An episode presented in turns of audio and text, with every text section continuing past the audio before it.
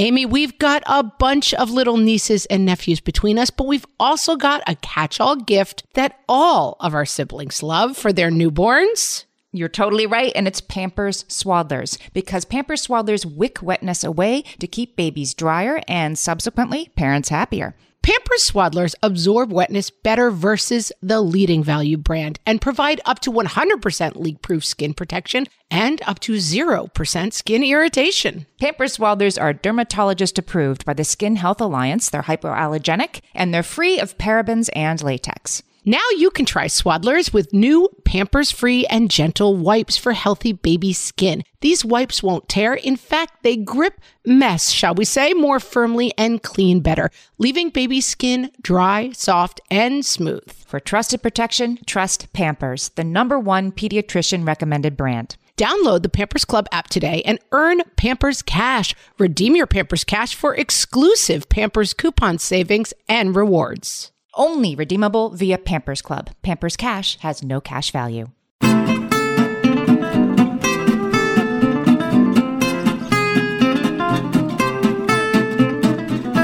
Welcome to Ask Margaret from What Fresh Hell, laughing in the face of motherhood, solving your parenting dilemmas one question at a time. Today's question is from our Facebook group, which you can join by coming to facebook.com forward slash What Fresh Hellcast, clicking on the link for community or group, and coming and joining us here, which you should because there's always really interesting discussions going on and cool people, and we love it. So come join the group. It's from Lauren. She says, for those who had kids close in age, when does the chaos end? I have a one and a 2.5 year old, both boys. I constantly feel so stressed out because the kids are either getting into something they shouldn't or whining and climbing at my feet. Crying, really weeping face emoji, let's say. Lauren, I feel like this is a question that we've talked about a lot already, but I like to revisit it because I like to give people hope because I am team hashtag it gets better. I really believe I had three kids who were 18 months apart.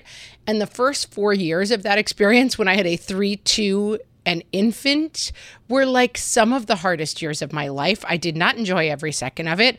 I found it pretty um, tiring, exhausting, and painful. I was 37 years old when I had my first child. So I was extremely grateful to even be in possession of children, considering, you know, I got married at 36. I wasn't really sure if it was going to happen. I loved my kids, but I did not really enjoy having them for the first couple of years. And I think that's important to tell people. And so I liked this question because it was an opportunity to do so. Um, I weighed in on the Facebook group, and I'm going to weigh in here for the people who aren't on the Facebook group.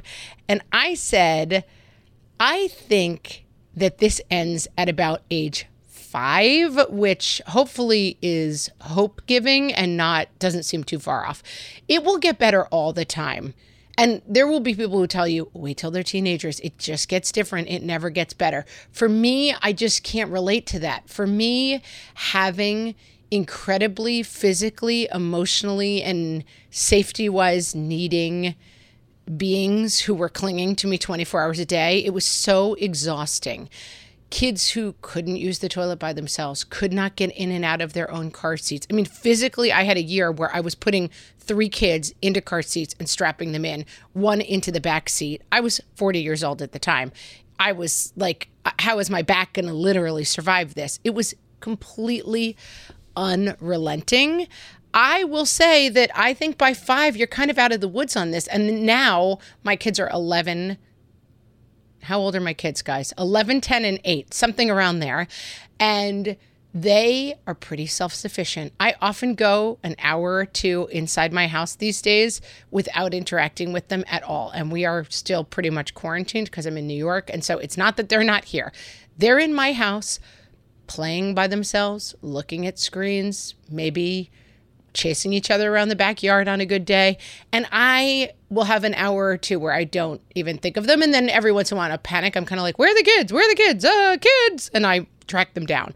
With a two and a one year old, you're interacting with them every second of the day. And even when they're sleeping, sometimes you're still interacting with them. And so it really, for me, it does get better. And I give five as a reference point because I mean, at five, you have kids who are generally speaking using the bathroom on their own.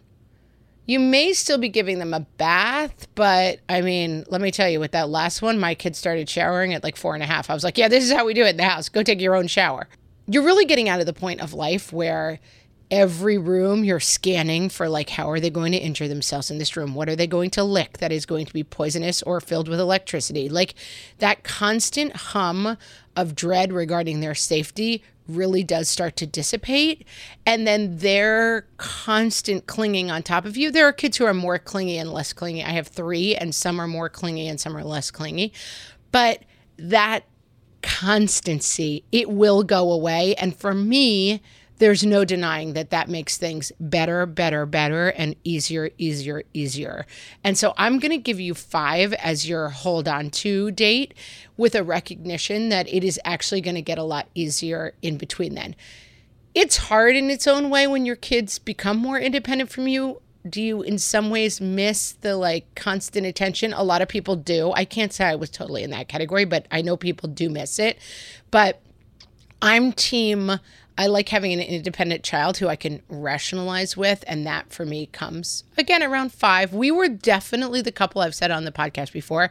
The crossing guard was laughing at us when we dropped our last at kindergarten. We were like skipping away down the street happily. And he was laughing at us because he said every single other couple came out with like handkerchiefs and was crying because they dropped their littlest at kindergarten or their oldest at kindergarten or whatever.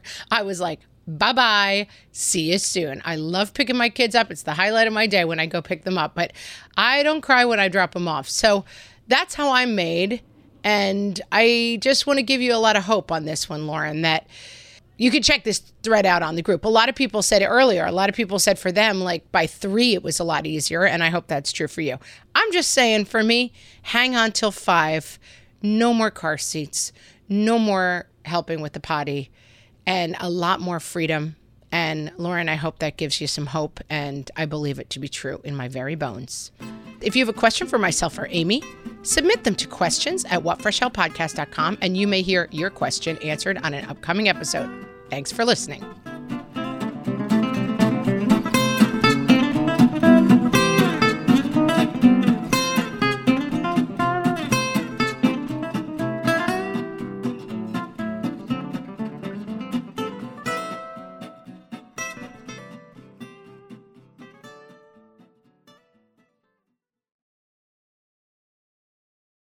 Well, hey there, busy mama.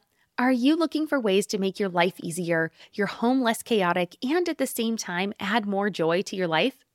My name is Deanna Yates, and I'm the host of Wanna Be Clutter Free, a podcast all about letting go of the stuff we don't need in our lives so that we can focus on what truly matters. Don't worry, I'm not going to tell you to throw it all away or make you feel guilty about keeping something you love, no matter how many other people don't quite understand it but I will give you practical and, more importantly, actionable advice so that you can make progress right away. And you won't just hear it from me, there are amazing guests too. It's like having your bestie in your pocket telling you it's okay to let go of the things that are not serving you and your family in a totally non judgmental way. So join me over on the podcast where we can work on progress over perfection for those of us that want to be clutter free. No one told us the truth about parenthood. Why? This is the podcast everyone needed before they had kids because now that those little ones are here, whew, there is a lot to unpack. I'm Rachel Shepardota, and I am your host for the podcast No One Told Us, where we tell the truth about parenting and let you in on all the stuff you really should have known about before having kids. I am the founder of Hey Sleepy Baby, but this podcast is so much more than sleep. We'll be diving into all the topics that you really care about and need to know while you do your best job raising those adorable, tiny humans. Our goal is to just make you feel less alone and less overwhelmed. There are so many things that no one tells us before becoming a parent, and I think that we should really pull back the curtain on becoming a first time or second time mom or dad to share the good, the bad, and the ugly. We'll have a little education, a little fun, and a whole lot of heart that goes into each and every episode. So join me and our amazing guests each week to hear us talk about what no one told us.